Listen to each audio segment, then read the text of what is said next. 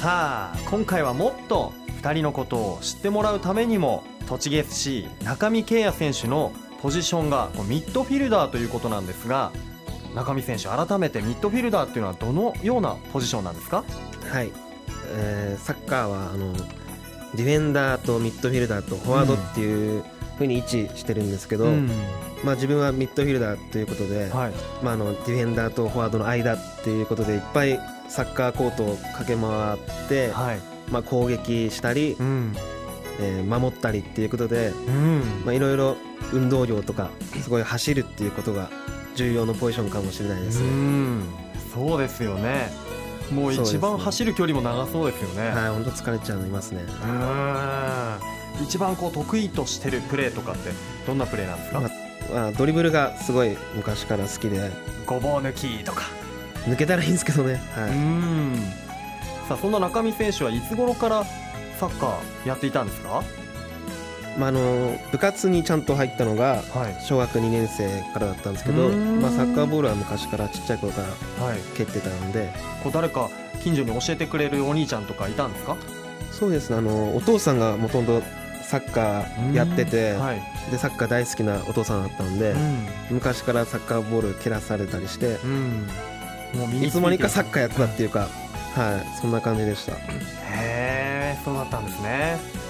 さあそして宇都宮ブリッツェン。青柳和樹選手はオールラウンダーということですがはい。このオールラウンダーっていうのは一体どんなタイプなんですか、そうですね。その名の通りオールラウンドこうオールマイティにうん。いろんなこうコースに対応できる足のタイプなんですけど。足のタイプのことを言うんですね。そうですね。あの、まあ、コースによっては平坦があったり、うん。上りがあったりっていういろんなコースのバリエーションがあって、うん。そのどんなコースにも対応できるっていうのが一番の持ち味。ですへえ、中見選手も青柳選手も何でもこなせる役というか、はね、ミッドフィルダーオールラウンダーってちょっと似ているところがあるんじゃないかななんい、てね。で青柳選手はいつ頃から自転車に乗ってたんですか？僕は競技自転車に乗り始めたのは中学校の時なんですけどあへのその前に小学校の時に、ーうん。あのマウンテンバイクに乗ってはい。一、人で日光の方まで行ってサイクリングしたりえしてました、遠いですよ日光。宇都宮から。遠いですね。ずっと上り坂ですよねそして。そうなんですよ。冒険キッズだったんですね小学生で。なんか遠いとこに行ってみたいなっていう夢だったんでわかるな遠くに行ってみたかった自転車に乗った時はやっぱりひとまず自分がどこまで行けるのかとかねね。挑戦しましたもんね、はい。さあそんなお二人ですがそもそもプロになろうと思ったきっかけが何かありました？中見選手、はい。まあ、きっかけといったら思い出せないんですけど、うん。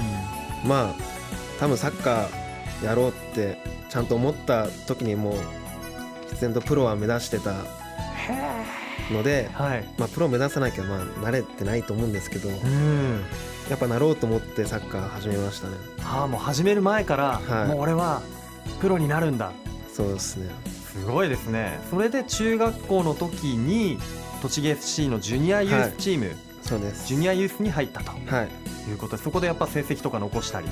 そうですね。その時当時では栃木県初の関東優勝と全国はベスト8まで行ってすごいすごいですねでそれからやっぱり高校とかも強いチームメイトと一緒に仕上げがしたいっていうことでそうですね。サッカーの強い高校に進むとはい。いうことですか。どうですか宇都宮ブリッツェン青柳選手は？そうですね。僕は中学校の時に、はい、あの友達があのロードレース好きで、うん。まあ、栃木ではあの森林公園であるジャパンカップっていう大きなレースがあって、はい。それをちょっと見に行こうよってことになって、えでそれを見に行ったのがきっかけなんですけど。えへえもう中学生の時にはい。はいどうでした？その走る姿を見て、そうですね。あのバイクのようなスピードで、えそのスピード感がかっこいいなと思ってええ。それで憧れました。えさっきは小学校の時はあのできるだけ遠くに行きたいと思っていた少年が、今度はなんだこのスピードはと。はこういうふうに走りたいと。いはい。でロードバイクを乗るようになると。はいそんなお二人が、まあ、プロになってからもいろんな苦労とかあったりしますか？栃木 FC 中見選手。はい。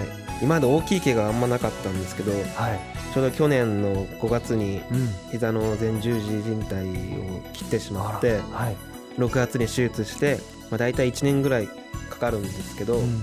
まあ、まだ試合もできないような状態なので、うん。まあ、今リハビリっていうかはいに頑張ってるんですけど、えまあ、早く試合はやりたいなっていう気持ちでずっと我慢というかえうん。苦労してますね。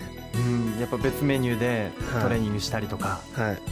本当早くこうそうですよね。試合に出たいですよね、もうそういうのも表情でね伝わってきますし早く僕もねフィールドを走ってる姿ドリブルしてる姿見たいななんてはい。思いましたどうですか青柳選手は、そうですね。僕はあの高校が作新学院うん。ではい。名門自転車の名門校に入って走ってたんですけど、はい。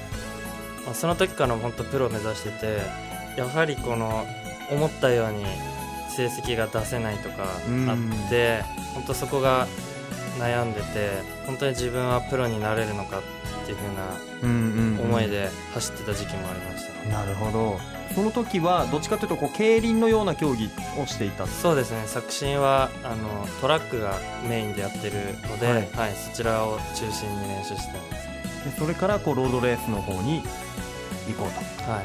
結果が出せないとかいうはい。やっぱこう悩みとかはあったわけですね。いそうですね。でもそこを乗り越えてね今こうプロにはい。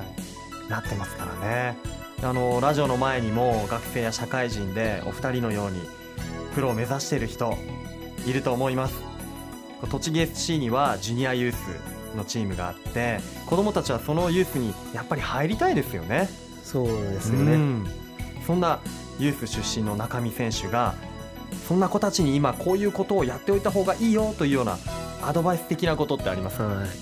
まあ、自分もそうなんですけどやっぱ小さい時っていうか若い時にはうん。やっぱり何も恐れずにがむしゃらにチャレンジしたりいろんなことにぶつかって失敗してもそれが今後につながるともし糧になると思うので一生懸命頑張ってチャレンジしてほしいです何事にもチャレンジぶつかっていこうということでしたが、ブリッツェン青柳選手はどうですか？